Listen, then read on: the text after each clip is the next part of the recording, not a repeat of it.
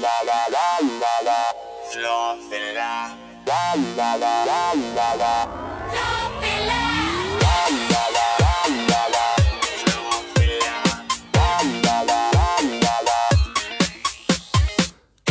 吐槽社会百态，幽默面对人生。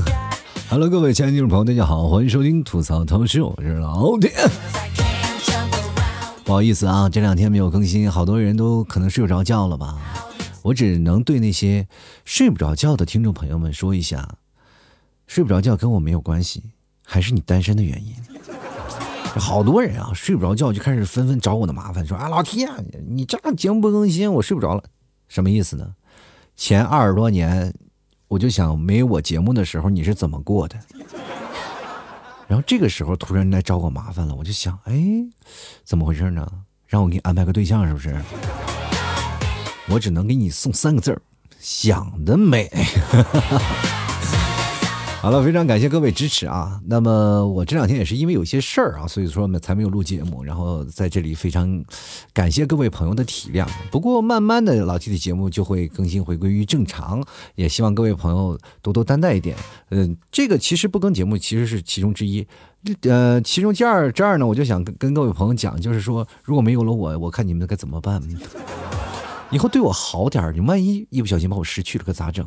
是不是有一天突然啊，老 T 消失了，从这个世界上慢慢的消失，然后他不见了，他任何的信息都没有了。这时候你们该干什么？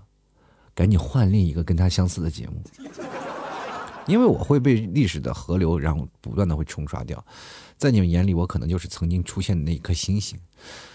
但是各位朋友们，你们想想，如果星星降临到地球上，那就是灾难。所以说，各位一定要对我好一点，我一定会在耀眼的星星，就是当一个耀眼星星，然后在那个天上照着你们啊！有什么问题跟我说，但是千万不要让我给你做主，好不好？就是比如说你有什么问题啊，就是好多的朋友啊，老 T，呃，那个什么什么出了什么事儿，那你可以找我来啊，跟我去谈。但是呢，我给你一些建议之后呢，就不要让我来做主。老 T，你说该怎么办？我不知道该怎么办。你的人生只需要你做主，不能让我做主啊。我不是你的任何谁谁谁啊，就是你，你的爸爸妈妈都没有办法做你的主，你为什么让我来给你做主？这个时候我就感觉到了，哇天哪，你们不是让我在做主啊，你们是让我来这儿当斗地主来了，是不是？好的话啊，我都说的是对，没有我一分。就是前段时间有好多听众朋友啊，就是来问我的问题，我那个时候我可能也是傻一点，我就跟他们说了啊，就是应该怎么做就怎么做。后来又发现了。不好的事儿，他们就骂我老提你指点错了，哦，没有成。我说没有成，那你是你的问题吧，对吧？我又不能，对吧？我又只是帮你出谋划策，具体执行的是你呀，对不对？你长得丑也，我也不能给你安排个整容院，是不是？这个事情我就非常的难受了，我这来说我了。但是也有人啊，确实很让人欣慰。他们说，哎，我老提我成了，我就非常感谢你。那你表示表示，都是？啥也没有，然后接着好像就再也没跟我联系过，然后这个时候呢，你就会发现一个事情啊，然后经常会有好多的朋友，比如说现在我认识的一些朋友，他们平时啊都不跟我联系，真的，一一一点都不跟我联系，搭上也没有。然后后来呢，突然发现出现有问题了，然后就开始找我啊，老七怎么怎么回事？然后我就跟他们出谋划策，然后接着就没有消息了。永远是我，我我那个时候我就感觉我是个居委会大妈嘛，我就我虽然是老了点但是我还不至于。这样的事儿，张家长李家短，我都要管吧。所以说，各位啊，你有什么事儿呢？我希望你们有一个自主的就思考的能力。我可能指的是在你人生当中点亮一盏灯，但你是不是拿我这盏灯往前走，那还需要你自己来做决定，好吧？就千万不要让我来。就真的就是有些时候，我就感觉是那种就吃了东西啊，就好像吃了个坏的东西，然后我就开始怨这个师傅，是吧？就比如说我昨天从这个师傅这儿我能买了个包子，我说包子这个哎。真好吃，我今天还要买。结果今天买完了，一吃我就发现，哎，这个包子还不如昨天的。我就找那师傅理论，我说师傅，你这个包子跟昨天可不一样啊，你不好吃。那师傅说不可能，我告诉你，你现在吃这个包子就是昨天的。无言以对，是不是？你这没办法，没办法解释这些事情。那所以有些时候，我就希望各位呢，能够真正的去想一些问题。虽然说话还是昨天的话，但是放到今天再说，它可能就变了味儿了。就好多人听我节目，听我大概五年前到六年前的节目吧，来否定我现在的这个节目，就说老弟你五年前是这么说的，那你为什么现在这么说？时代在进步啊。这个时代，这是什么时代呢？这个现在这个时代是零零后和一零后的时代，八零后是干什么？怂的不要不要的。你说在公司里抬不起头来，都是八零后，就生怕被人挤下来，是吧？头发掉的一把一把的，对象着有的时候着急还没有，但是怎么办呢？还背上那就压着房贷车贷都在背后压着呢，自己还有个年迈的父母，着急。你要是结了婚，还有年迈的丈母娘，是吧？有了年迈的丈母娘，还有个四脚吞金兽。所以说，一个个八零后都很怂。那九零后呢？其实关乎于现在社会的中流砥柱嘛。他们现在每天的生活的方式，要比我们八零后要潇洒得多。因为他们现在不愁这些，就是上上有老下有小的生活，而是感受现在的生活的一种方式。比如说，现在的消费层面最厉害的就是九零后，对吧？他们在目前的消费，那么八零后在疯狂的追随父母的路上，就是一直在学父母如何存钱，是吧？就是从此一去不复返了。这个时候，当八零后开始喝枸杞的时候，就是说喝茶要泡枸杞的时候，我们就知道我们要 走上父母这条路，已经是吧？已经为时不多了。反正这个时日不多了。反正到这个时候，你当你走到了这条路上了，你就可以感觉到了，慢慢慢慢，你就开始走向爸妈那种呀，又老又又老了吧，然后倚老卖老，就什么事儿都懂啊。你年轻人事儿什么都得懂，反正我就算不懂，我也得装着懂。反正你们就是。比如说你比我懂，但是你不能说出来啊，好像你比我懂的样子，否则我爸妈的脸往哪儿放？我一把年纪，我活了六十来岁，我六十多年的阅历还不如你二十三年的一个小伙吗？不一样啊，所以说这个事情你懂也不懂，不懂也不行。然后这个时候呢，你就开始细心的跟爸妈该如何去沟通，是吧？你们会有没有发现这件事情？就是你跟你爸妈去讲这件事情，他们完全不会相信你，他们就会站在一个权威的角度去抨击你啊，你不行啊。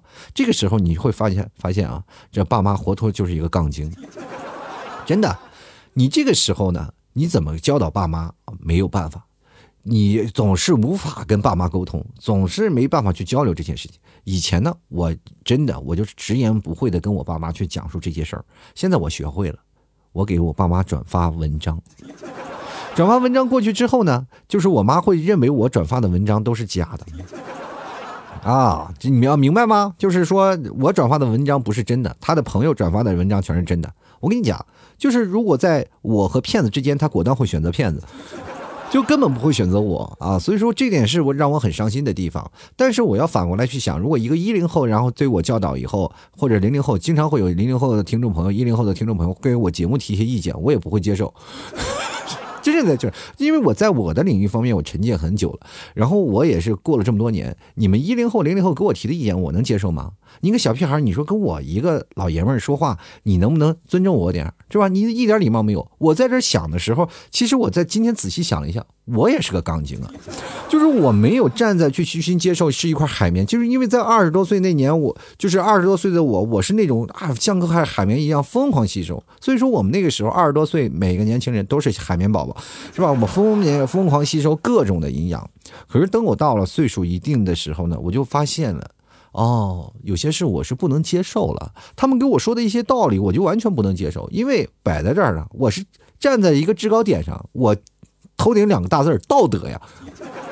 说我站在道德的制高点上，我下不来呀。你要跟我谈这些东西，我就感觉你不给我面子。你要跟我说说话语气，然后稍微直一点，我就感觉到你是，哎呀，你这不尊重老人呢，对不？这一点礼貌没有，我就感觉有些时候我说话呢，反而会感觉到我也有一些比较尴尬。其实现在最听我节目最多的啊，这个群体就是零零后和一零后了，因为他们是这个时代的未来呀。他们对于时代未来的敏锐度远远要超于我们。我们现在这属于什么呢？基本上就是比痴呆症稍微好一点的，就是我们至少能记着我是谁。我们现在就是开始慢慢慢慢开始记忆退化了，你知道吗？我现在就是昨天想昨天的事儿，我都有点想不起来。做节目的时候有有句成语卡在我脑袋，卡了一个小时，我就愣是没有想起那个成语是什么。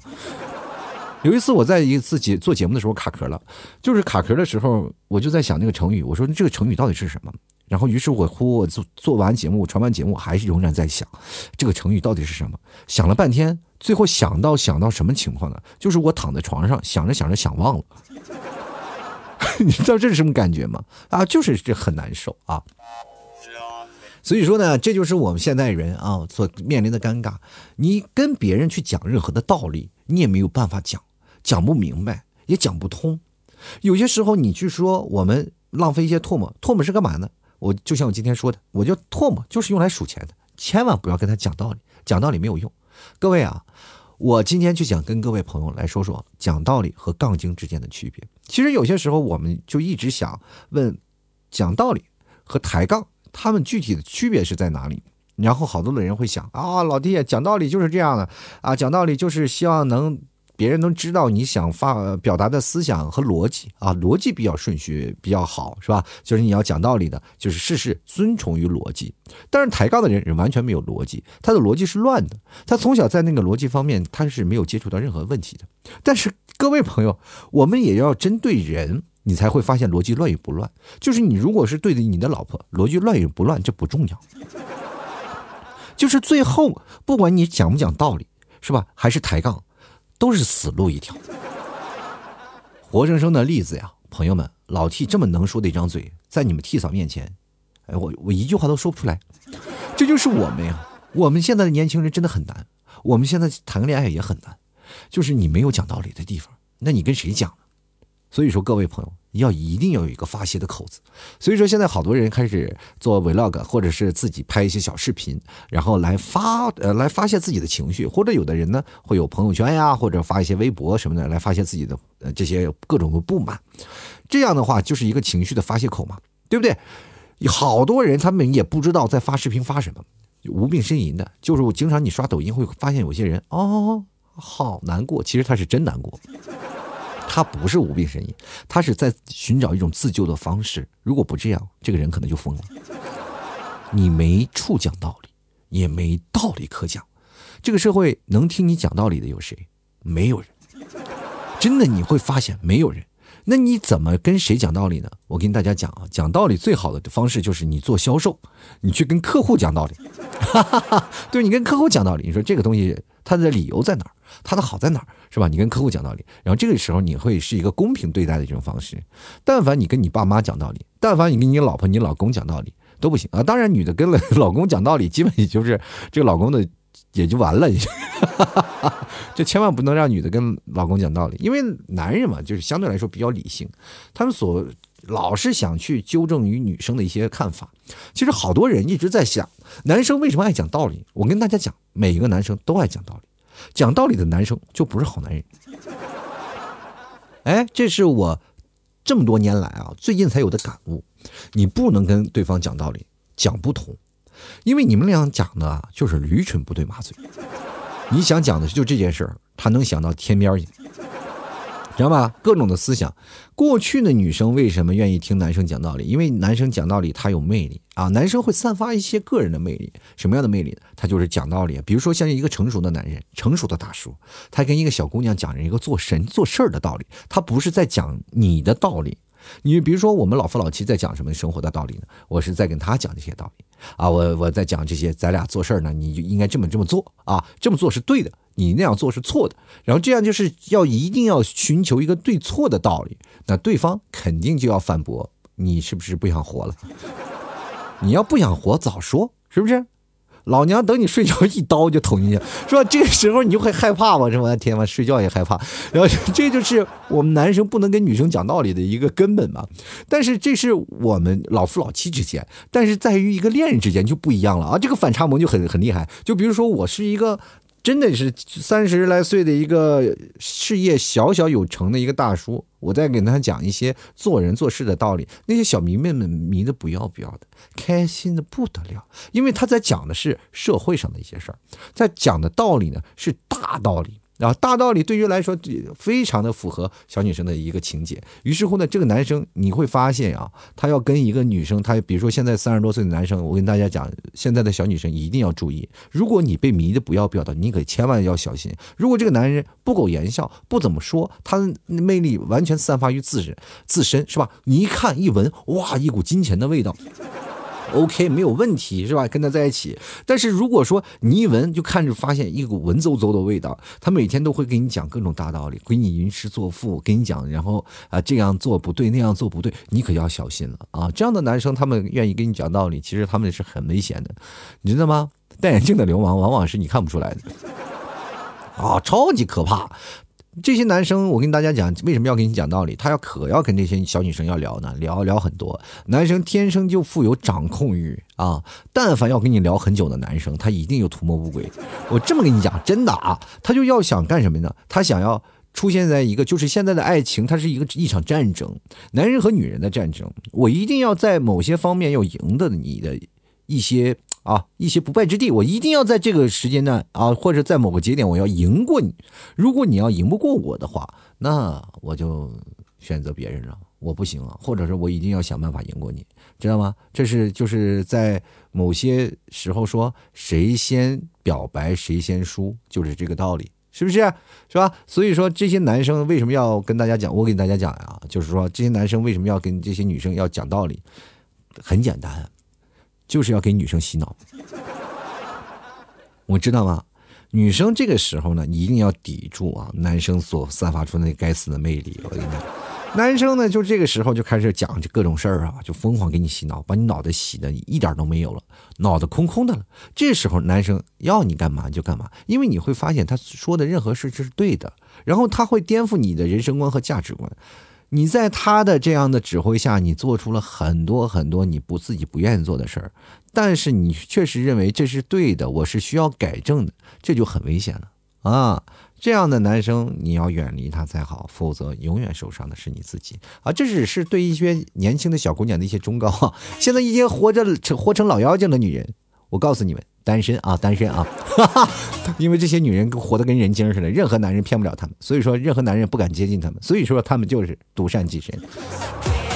我身边有个姐们儿啊，混的那真的人精似的，你说啥都不行啊，你跟她说各种的问题，完全啊，完全的不行。就是她在人生当中啊，那简简直是活的呀，那这太透彻了，一般男人斗不过她，人家生活是就是从战争斗争过来的。你看，你去想想，一个从基层混到老总的人，那是怎么样的经历啊？他得踩多少人的肩膀啊？对不对？他得把多少人杠走啊？哇，那些尔虞我诈呀，哎，那些东西啊，一开始好多人说办公室绿茶、绿茶什么的，他都不是绿茶，他是制造绿茶的。就是他人这人生当中，他就是统领的手下部下啊，一群妹子啊，因为妹子的战斗力，你去想想，在现在的工作当中，那是非常厉害的。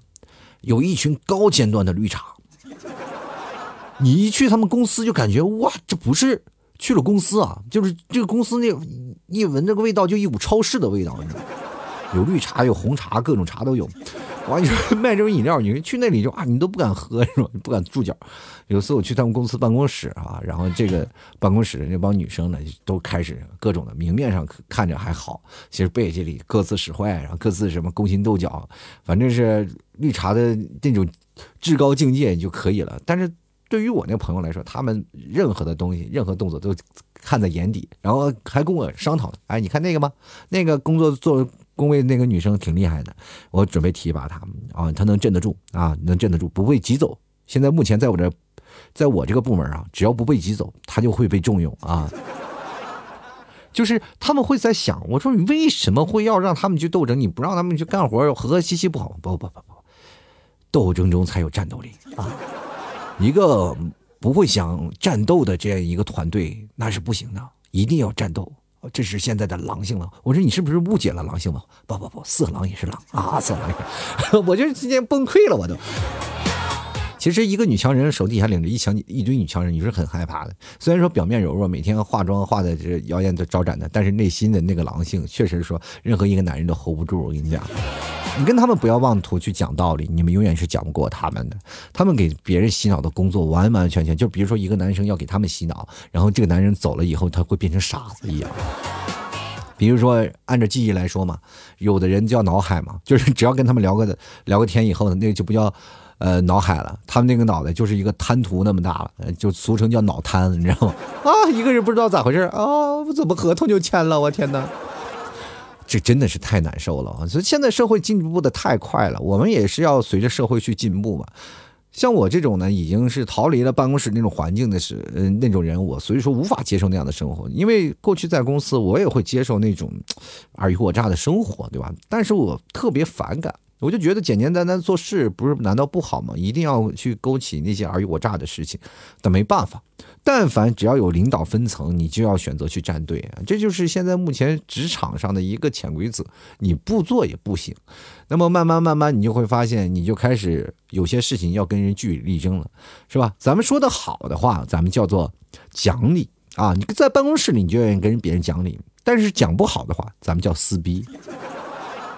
其实面对面沟通的时候，我们不会说太难听的话，但是在办公室沟通的过程当中，你在办公的过程当中，你会发现一事儿啊，就是我们现在沟通软件基本要不然就微信，要不然 QQ 啥的，是吧？在办公室是最常见的沟通方式。当你文字去无法去沟通的时候，你发现开个会什么都解决了。所以说会议室永远是满的啊，大家永远是在会议室啊，就是有些时候就是比如说搞封闭研发或者搞一些东西的，完全就直接把会议室占了啊，我们就直接占会议室，当面沟通啊，就解决问题了。这就是当面沟通和咱们在呃，比如说打文字当中当中的一些区别。然后打文字我们都是键盘侠嘛，你要是当时据理力争的时候，至少不会打起来吧？哈哈这就是我们现在在办公室会出现的一些问题。真的在办公室，然后其实挺开心的，至少能跟大家能据理力争啊，去讲述一些事情，你会发现慢慢会提升你的自己的逻辑性。如果你的逻辑不性不行啊，你到时候讲的一些东西啊，你就无法去说服别人，呃，这是没有办法的。但是我们去想想，我们在讲一些事儿啊，比如说这样跟父母去讲道理，你就完全讲不通，因为父母完全不相信你。就刚开始我讲的那些事，就比如说最早以前刚开始出现那个什么抖音、快手啊，什么 vlog 啊，微博那个 vlog，然后我爸妈他们不知道不懂，那别人给他转发过来，他看了以后就说，哎，觉得挺有意思。有人说这到底是干什么的呀？那我们也没有这个呢。然后我当时就想，快给我装一个吧。然后我说你现在装不了。我妈妈说为啥呀？装不了？我说你手机可能跟不上啊。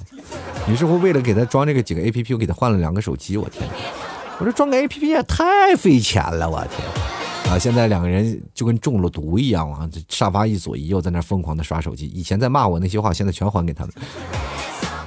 啊，现在他们倒是不骂我看手机了，这就是老说我。他们过去啊就说别老玩手机，是吧？一天到晚就知道玩手机。现在他们开始刷手机了，我给他们讲道理，我说不要玩了啊，差不多就睡觉了，把关了，睡觉吧。然后。我妈就会反过来一句：“管好你自己吧。”我说：“我现在我已经不玩了，你看你的颈椎都成什么样了啊？你还不这样的啊？是吧？他总能找到一些理由，比如说你晚睡觉了，或者你出现什么事儿啊，你的腿疼啊，这些都是你曾经熬的，对吧？要比如说你现在老了，脸上几长几个褶子了，或者长了个几个痘了，反正都在父母的掌握范围之内。我就感觉我爸我妈现在目前他们所扮演的角色就是刑警，他不断的在收集我犯罪的证据，就只要我说一些什么事儿，他就马上站在。道德的制高点去抨击我另一件事，这件事情你就会发现，我在跟你们安心的讲道理，你为什么要杠我呢？就是他所谓的抬杠，真的是只能把戏的，他从来不给你说这些事儿。然后就刚开始我教他们说是怎么去区分这个呃微博和抖音还有快手短视频的区别嘛。然后我教他们，然后我又不知道该怎么样去啊。我说你看打开这个软件，他们说我看不懂啊，你不要这么说，你用最直观的方式跟我说。我就在想直观的啊，我就想。啊，这样你想啊，这样想，就比如说一个妹子啊，拍自己去夜市的摊位去吃一个铁锅炖大鹅啊，然后在吃的过程中，她吃的很香。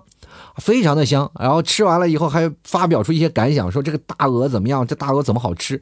那这呢，就是微博的 vlog 短视频啊，就是也就是说我们现在所说的视频播客啊。你如果说现在你在家里，如果能干点什么揉面呀，你也可以拍一个自己的 vlog，你说我在这个揉面啊，这是我们内蒙的揉面，这也可以啊，这是这种的玩法。啊，我妈说大概懂了啊，懂了，这个明白了啊。那些天天在拍那个什么的视频的是怎么样的？我再跟他讲，我说，呃，抖音是这样的啊，就是在一个夜市里啊，一个铁锅炖大鹅的摊位上，你看一看啊，就这个老板娘她是个有故事的妹子，然后于是乎你看这个视频就知道，他们整体在讲述这个老板娘铁锅炖炖大鹅的老板娘的故事，那这个就是抖音短视频哦。啊，这个我懂了，这个我懂了啊。那么短音啊，那如果要是那个快手呢，我就我就跟他说，这个这个快手就比较直接了。就如果你要走到那个摊位上，突然发现一个锅里呢，一个妹子正在表演铁锅炖自己哈，那么那个就是快手。我跟你说，那里都是多才多艺的人。我跟你讲，然后把我妈给气的呀，当时差点没把我扇死我。也就还好，当时我就个高，要不然个矮的话他就扇着我。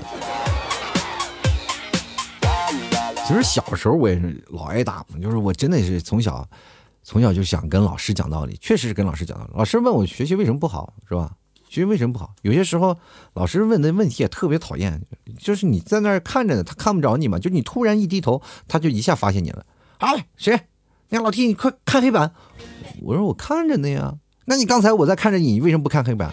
我说我那我就给他讲道理呗。我说老师，那我从小怕黑，我看黑板我也害怕。老板，那个是当时那个老师就生气了，啊，是黑是黑，那不写的白字了吗？我说更害怕呀。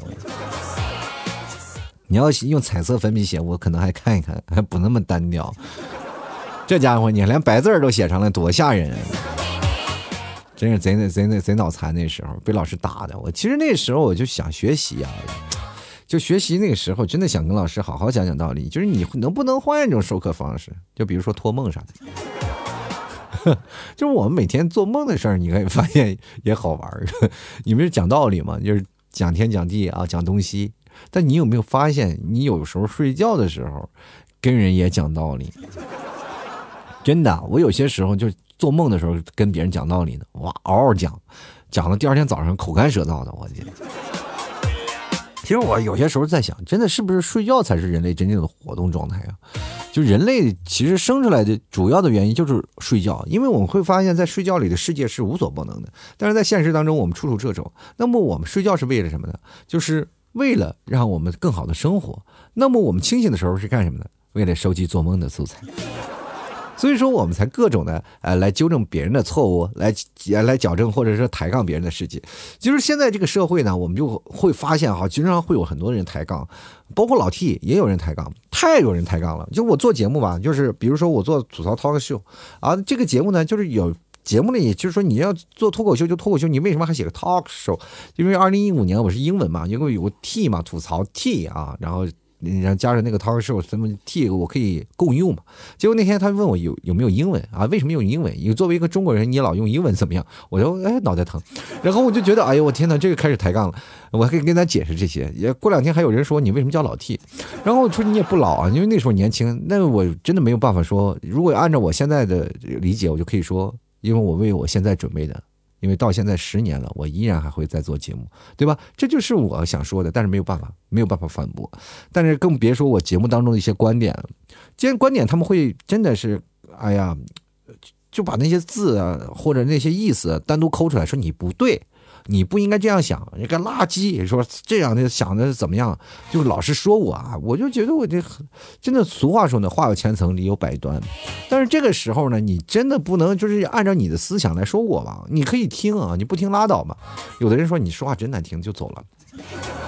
你不听能不能走啊？你走，你滚蛋啊！你不要听。但是你不能让他过来嘎嘎骂我一顿，然后你自己走了。我 我记得最无聊的一件事情就是，有一个听众朋友啊，就是真的是一个听众，他就在那听，他说你这不好听，然后一直从五分钟留言到一直刷屏嘛，一直留言到啊，我的节目一个小时，他大概留言到四十分钟，然后每十分钟都会发一个不好不好不好不好。我说你至于吗？你这现实当中遭了多大的难，你来我这儿找发泄来了？那不像我这样不好听，我早就走了。我干嘛这么刷存在感？其实有的人是专门想要刷存在感的，就是希望你主播来过来说一下啊，说一下他。我前两天有个小听众啊，可能一零后吧，特别小啊，上海的小朋友，然后天天让我吐槽他。我说什么时候才能吐槽我呀？我说我真的没办法吐槽你。你说我平时我吐槽你干什么呀？我说你不理不礼貌嘛，对不对？就是天天让我吐槽他。我说那我怎么吐槽他？我只能说你你脑子有病吧你。真的就很难受，知道吧？你你老让我去要求做一些别的事儿，我就很难受。就是现实当中也是一样啊。人过去不是说我有故事，你有酒吗？这是很理想的一个状态。我们大多数都是哎，啊，我我有故事啊，你有酒，咱们坐这儿一起来聊聊天。但是那现在凡人大部分的友谊，基本都是我有垃圾，你有桶吗？就疯狂把我自己的不开心吐到你身上，我也不管你能不能接受。就是我现在也就是一个扮演一个垃圾桶的角色，这样好多听众朋友呱咣咣咣把垃圾吐给我身上，然后吐完了，嗯，谢谢你老 T，，我舒服多了。我不舒服，好不好？我得倒垃圾，你明白不明白？人心理医生为什么那么贵啊？他就愿意听你那些所有不开心的事儿，然后帮你引导出来。但是心理医生一个都崩溃了。我一个朋友，他就是当心理医生，工资是高，那自己还租了个房子，专门是四面就是地下室，就是只要他呃工作一段时间，他是不是挣钱了？他必须要给自己放一个星期的假，放一星期假，然后怎么样呢？就躲在那个地下室里织毛衣，你知道吗？就疯狂织毛衣，我就特别害怕，我就我就说你是织的毛衣吗？他说我是织的毛衣。我说你千万不要织微博啊！挺可怕的，就是自己在那织毛衣，织一个星期也不开电视，也不开手机，没有任何的事情，他就在那织毛衣来发泄自己的情绪，要不然他会疯。这就是他们心里的东西，对吧？他们要这个按照俗语来说，这就是倒垃圾，对吧？他们还要把垃圾进行分类。其实最最早做垃圾分类的都是那些心理医生，对不对？我就奇怪了，做垃圾分类，然后这个决策是不是心理医生给他们提的意见？真的是啊。所以说，各位朋友，我们现在就能明白一个人啊，就包括现实当中，我们在跟大家讲道理的时候，我们都要明白一件事情，尤其是男生，因为我是本身就是个男生，我知道该怎么样去处理一些事儿。但是女生呢，也是不也跟男生可能会不太一样。比如说男生，就像我们家孩子，每次。这个你们替早，他们在吼孩子的时候，孩子稍微不小心，他就吼孩子，然后吼大劲儿了吧，孩子肯定会哭。啊，十几岁就十几个月，还不还还什么不懂事儿，那么可爱的孩子，你吼他干什么呀？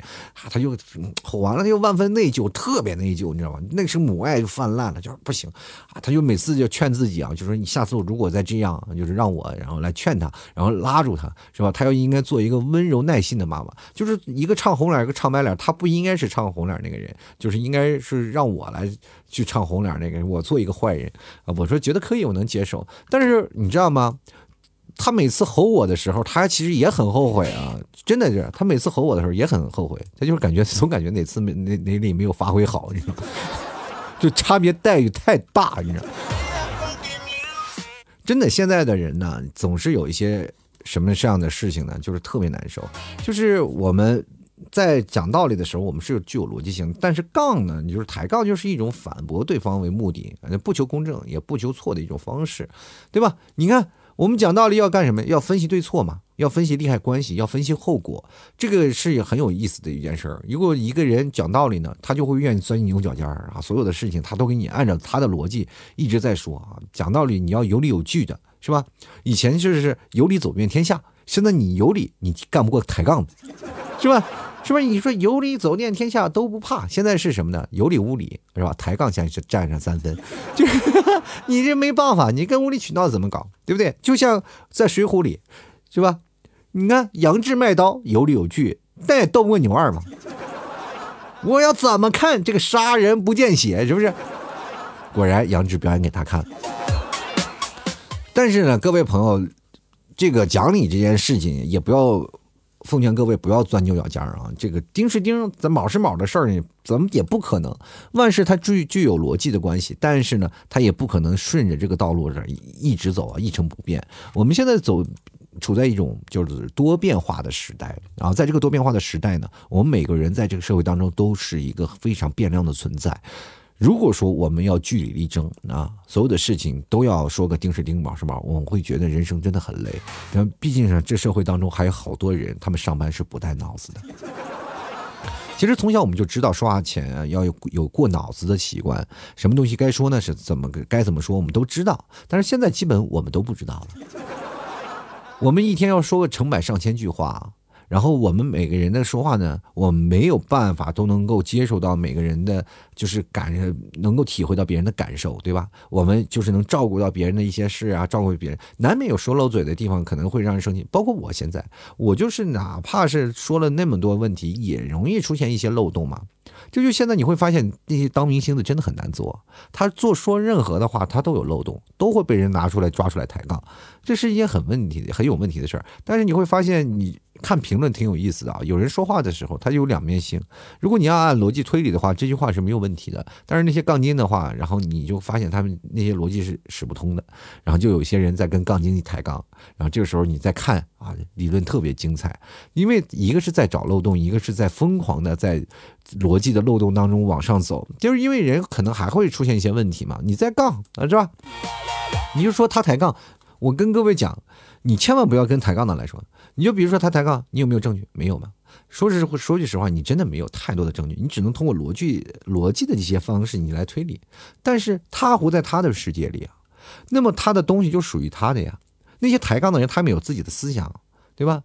是吧？他们就是会觉得他们是对的。比如说有一天你老婆的化妆品破了，然后然后他跟你吵架，然后吵了半天，然后说就是你错了一样，就是哪怕这个化妆品是他自己打碎的，那么在他的世界里，你就是错的。因为你存在就是错误的，他的世界里根本没有你，对吧？所以说，在生活当中啊，你经常会遇到什么呢？遇到造作呀，很爱作秀的人，对吧？我们叫做戏精啊，有很多。但是呢，有一些观点就是非常的啊，保保那些观点啊，就是为了反驳而反驳的那些人，我们称之为杠精。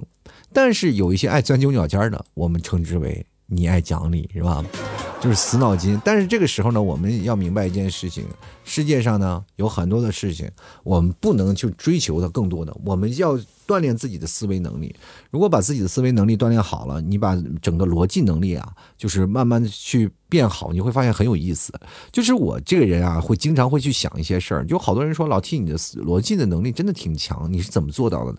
我跟大家讲是这样的，就什么事情我不追究他对错。就比如说网上出来一些舆论上，比如我看今天看热搜啊，有一条消息，这条消息你看第一眼你就会想到什么事情？这个人是个畜生，或者你这个人真的做事他就不应该是人做错的事儿，他就是个错误的啊。这个时候我们正常人的逻辑就是疯狂开骂啊，杀了他或者怎么样，封杀他或者怎么样，这个人就该死，判刑判刑。但是对于我来说，我会思考它的正确逻辑性啊，这件事情发生的本身是不是断章取义？是不是这个视频只发了后半截，前面没有发？他说的是不是正确的？然后新闻是不是在走那些在走那些那个我们叫说走那个热度啊？所以说这个时候你在思考这些问题，你再看朋友的那些网友的风风那个走向啊，网友的那个风评走向，你会发现挺有意思的啊。每个人的他们的思想都不一样，你在考虑他这个人的思想，然后考虑到思想以后呢，你再顺着他的逻辑往前推，推他这个人的性格是什么样的。比如说有个人留言特别的精彩，你就顺着他的留言字里行间，你明白他的文化成分啊，或者是他是什么样的呀？或者有些时候我还会点到资料里去看看他这个人到底是长什么样。说长不着什么样，我到底看看他的平时发的微博的爱好是什么。所以说这你会变成一个研究，是吧？研究一个逻辑的过程。当如果所有的推理跟你差不多的以后呢，你就会发现你的逻辑思维能力特别强，就是一个这种做法叫做逻辑倒推，明白吗？我就因为这样的逻辑倒推。我发现了好几个，哎呀，不为人知的秘密。所以说，各位朋友，你看我好多的段子，其实都是逻辑倒推出来的啊，好多的人好玩的事儿啊，是吧？我就有些时候还会跟他们聊聊天啥的，特别有意思。你锻炼好你自己的逻辑能力以后呢，你会发现什么事情你都会多想一想，多思考一下，然后你不会带入主观的情绪去啊。去抨击一件事情，你会了解更多的东西，你不会单面单一的去了解一些字面意思，而是更多的是了解他们事后背后的意思。就是人就说了，有的事情事情啊，你表面上粗枝大条，但是内心中欣喜若发，就是这样啊。所以说你做出来的东西呢，才会有更有利有有利有据一点啊。所以说大家才能会觉得啊，其实聊天也是挺开心的一件事儿，对吧？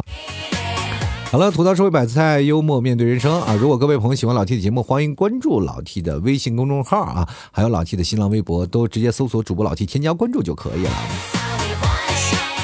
同样的，各位朋友呢，想要加老 T 私人微信，可以直接搜索老 T 的私人微信，拼音的老 T 二零一二。那么每天的那个老 T 的直播都会在朋友圈去发送，包括呃，如果要有些时候你看老 T 的新浪微博在直播的话，各位朋友也可以看一下啊，主播老 T 在新浪微博就直接同步直直播了。所以说，希望各位朋友都能关注啊，但是还是要看看朋友圈，朋友圈都会那个有预告的。同样呢，大家如果喜欢老 T，别忘了买老 T 家特产牛肉干啊。绝对百分之百的真牛肉啊，让你好吃到爆！而且最近还会送很多的东西。直接登录到淘宝呢，搜索老 T 的店铺“吐槽脱口秀”就可以了。老 T 的淘宝店铺就是“吐槽脱口秀”，同样也可以搜索宝贝啊，老 T 家特产牛肉干。那最近又有很多的东西啊，比如说像烤奶皮呀。像我们家牛板筋呀，还有各种各种奶食品，就像比如说老木奶块呀，还有无糖奶酪等等等等各种好吃的小吃，还有我们现在的乌日莫月饼哈，就是奶嚼扣月饼，里面包杂着各种的草原的奶食，而且特别好吃啊，也非常的便宜。所以说，各位朋友如果想吃的话，也可以直接登录到老 T 的淘宝店铺，搜索店铺吐槽脱口秀来进行购买了。别忘了对暗号啊，然后你对吐槽社会百态，我会回复幽默面对人生。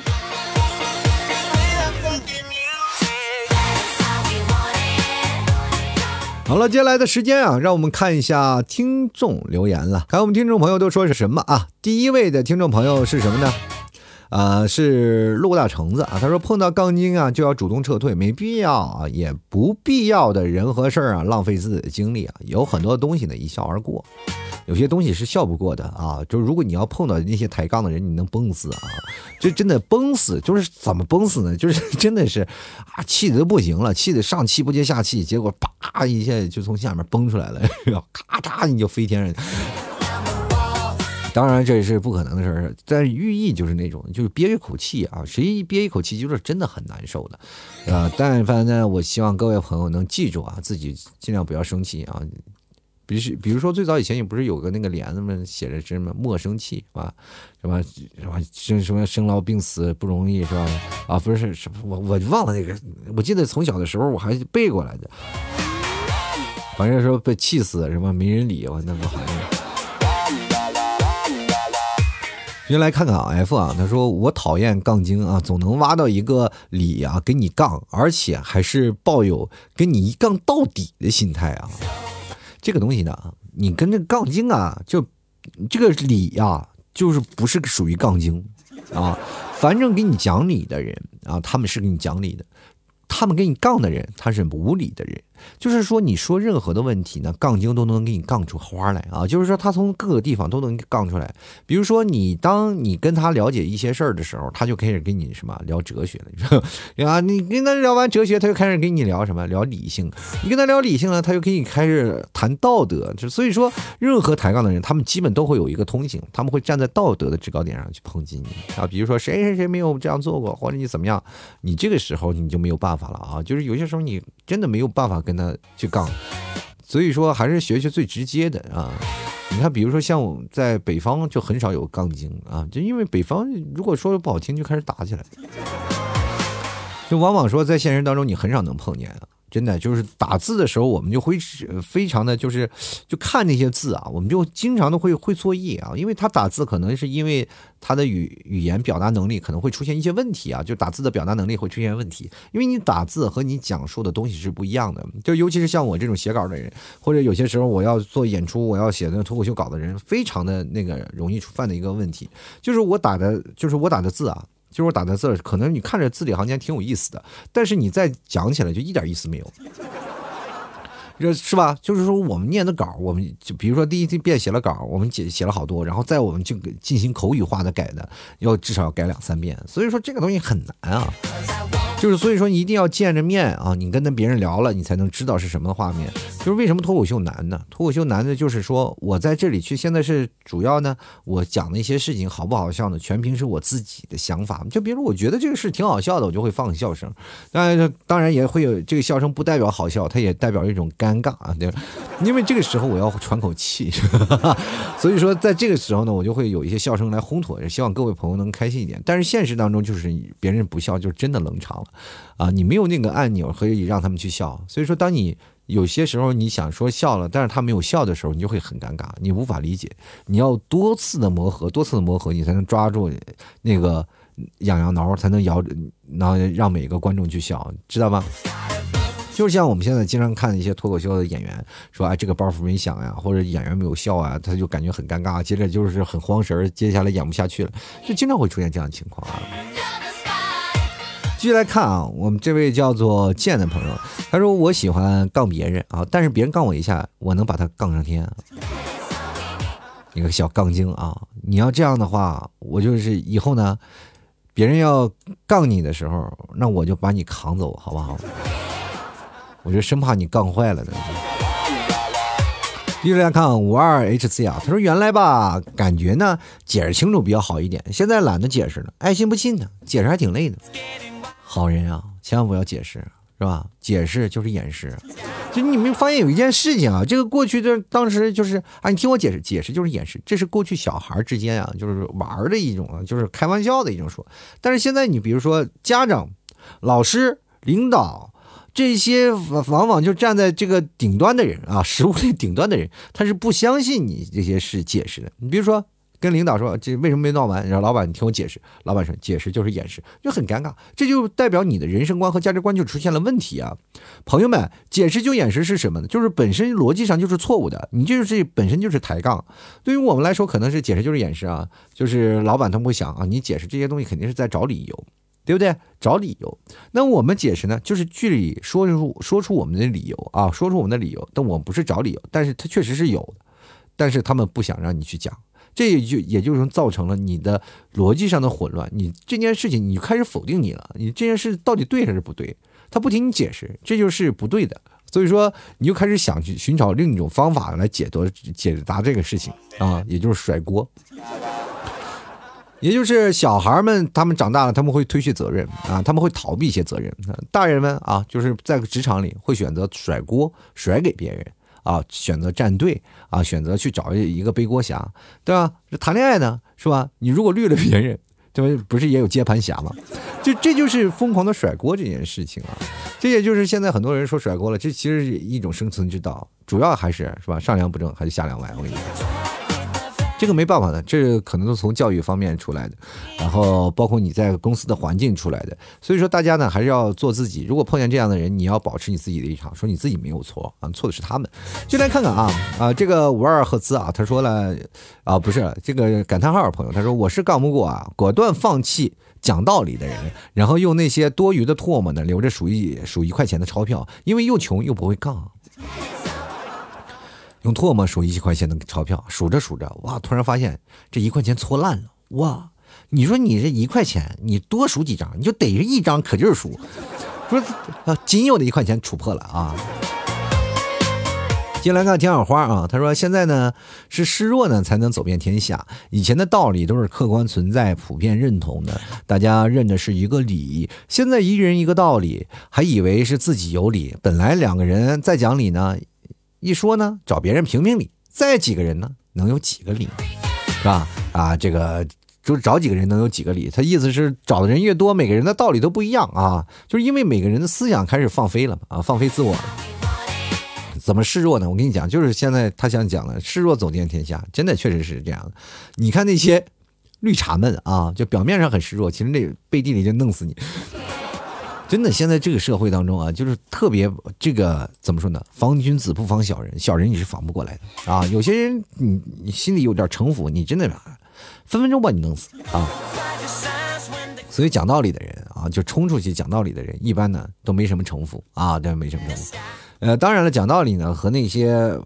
那些他们抬杠的人啊，还有一些区别，那就是讲道理的人，可是内心秉承着一个想法，我一定要去完成，但是他要说服别人啊。讲道理的这个人啊，他有强迫症，我跟你讲，任何讲道理人，他们都有一些强迫症，就是希望我能说服你来去。呃，那个接受我的理念，就比如说，本来就是大家在开会做头脑风暴的事儿，我有我的想法，你有你的想法，但是你有你的想法也可以，但是你不能啊，就是抱着我说我的想法是对的，你得谋着我的想法走，那样的话就很崩溃了，你知道吗？公司里总有那么几个人，就让你不就崩溃到不要不要的。什么叫你的想法对的，别人的想法就不对的？所以说，如果你要自己试着问着想想，你是不是这样的人，爱钻牛角尖的人，你就来想想，你是不是在公司里会很容易被孤立啊？这就可能是这个道理。接下来看看变形归宿啊，说像我这种不会讲道理的，又干不过人家的，最主要的就是嘴巴比较笨。嘴巴比较笨的人，一般活的都是比较长寿啊。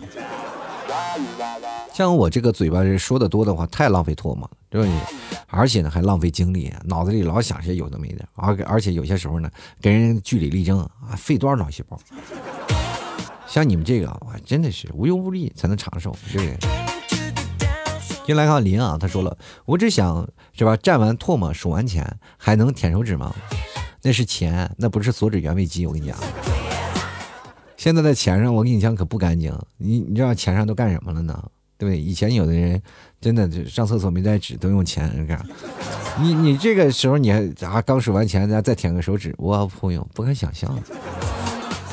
进来，哎呀，这人一每次数完钱就哎呀，这个钱啊，这个金钱的味道啊，这个似曾相识啊！天哪，不敢想象，真的不敢想象，是吧？嘴里还知道那个味道，然后还大喊说啊，金钱的味道就是香啊，就是香，原生态，原生态。就来看街角守候啊，他说有理走遍天下，无理独霸天下。比如呢，中国式大妈跟大妈讲道理，让你怀疑人生。嗯但是呢，有些时候呢，大妈的讲的道理也不是不无道理的啊。就比如说你找不着对象，大妈给你讲的道理真的是，哦，大妈你说的都对呀。但是有些时候大妈就是挺让人生气的，就是你讲的道理都对，但是你为什么不给我介绍一个呢？大妈心想了，哎呀，你都是你看我都给你分析的头头是道的，我怎么还能祸害一个姑娘，然后找跟你在一起？朋友们啊，这就是现实啊。先来看生这位朋友，他说啊，有嘴呢就要逼逼两句啊，看我不用我的嘴堵死你的嘴！我的天哪，你要去动物园可完蛋了，我以为你用你的嘴堵人的嘴啊，人老虎就吃你了。你要逮着河马，你脑子就要进去了。哎呦，你这有逼逼两句，逼逼两句。哎，那那个动物园哪个是逼逼叫的那个啊？小鸡。啊，小鸡你看那木鸡悠悠是吧？啊，哔哔哔，是不是？哔哔哔哔悠啊！但你你跟鸡亲嘴儿这事儿，我就感觉啊，这画面仔细想，哎，有画面了，有画面了。那鸡在那哔哔哔，你看那小鸡哔哔 悠哈，你就过去了，你就就后面歌词就没了，一个男人过去把他逼逼了，是吧？然后就来看，我姓贾，他说。当然是讲道理呗。现在杠精太多了，看评论的时候呢，总会刷新世界观。杠精不讲道理的，杠精真的不讲道理，是实话。杠精他是发泄，他讲什么道理呢？啊，没根本压根就是不会，他们会尊重互相人思考的，他不会去思考的。然后他们的世界可能是不同啊，他们的别人说的话也不得也不得好好听吧。但是你会想一个问题啊，当别人。比如说，就哪怕是杠精，他们说出的话，他没有道理，没有逻辑。但是咱们反过来去想，换言之，别人的世界，我们是跟我们的世界是不同的。可能他的世界那个就是对的，他的世界就是真的是对的。别人说的话，我们当时不听，我我们是不是也会变成杠精？就在他的世界里，如果我们的跟他的世界不在一个世界，我们再跟他讲道理，是不是我们也成杠精了呢？就是这个东西，你可要想清楚啊。所以说，在不同的世界里。整个世界没有对错，世界上所有的事情没有一个正确的答案。现在不是说每一个孩子他都一定要有一套标准的答案。我们一直在说，教育一一定不是一个唯一的答案，它会有很多的答案，它会有方方面面的答案，它不是说我们刻板印象当中的答案。我们每个人都在讲，但是每个人真的能做到吗？很难。就哪怕讲道理这件事情，我们都很难。当你真的是什么时候能接受了别人的观点，就他说任何的观点，说哦，原来他是这样的观点，那我们世界才能改变，对不对？只不过因为我们社会当中都有一个标准答案了，我们都有参考答案，所以说我们就一定要参考答案。没有人用，比如说这个 A B C D，大家都选 A，你选 C 了，那么就是你的不对了。那么突然就有个选 D 了，他还是不对的，对吧？这道题就明显不是那个 D 最短的嘛？你你怎么还会选 D 呢？啊，你就是变成非常有，你说我选 D 的理由，你说你选 D 的理由又错的，对不对？这个本身就是本身一个杠的嘛，这不应该说大多数和小多小众的那些人的选择，我们就不相信别人。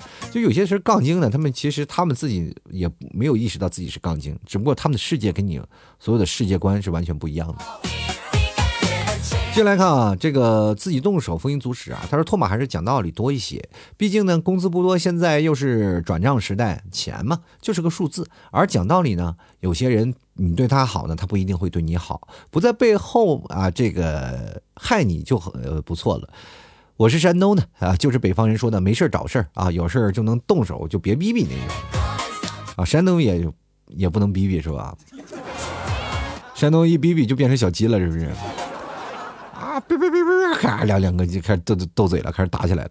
这个说句实话，这个你到东北也是这样，然后北方过去也是这样，但是现在你会发现好多了，就是北方这边人现在也也不动手了，对吧？也不也也没有说谁都见谁就逼逼啊，但是都有负动正能量啊。过去的时候是谁都不逼逼，你是基本能动手就别逼。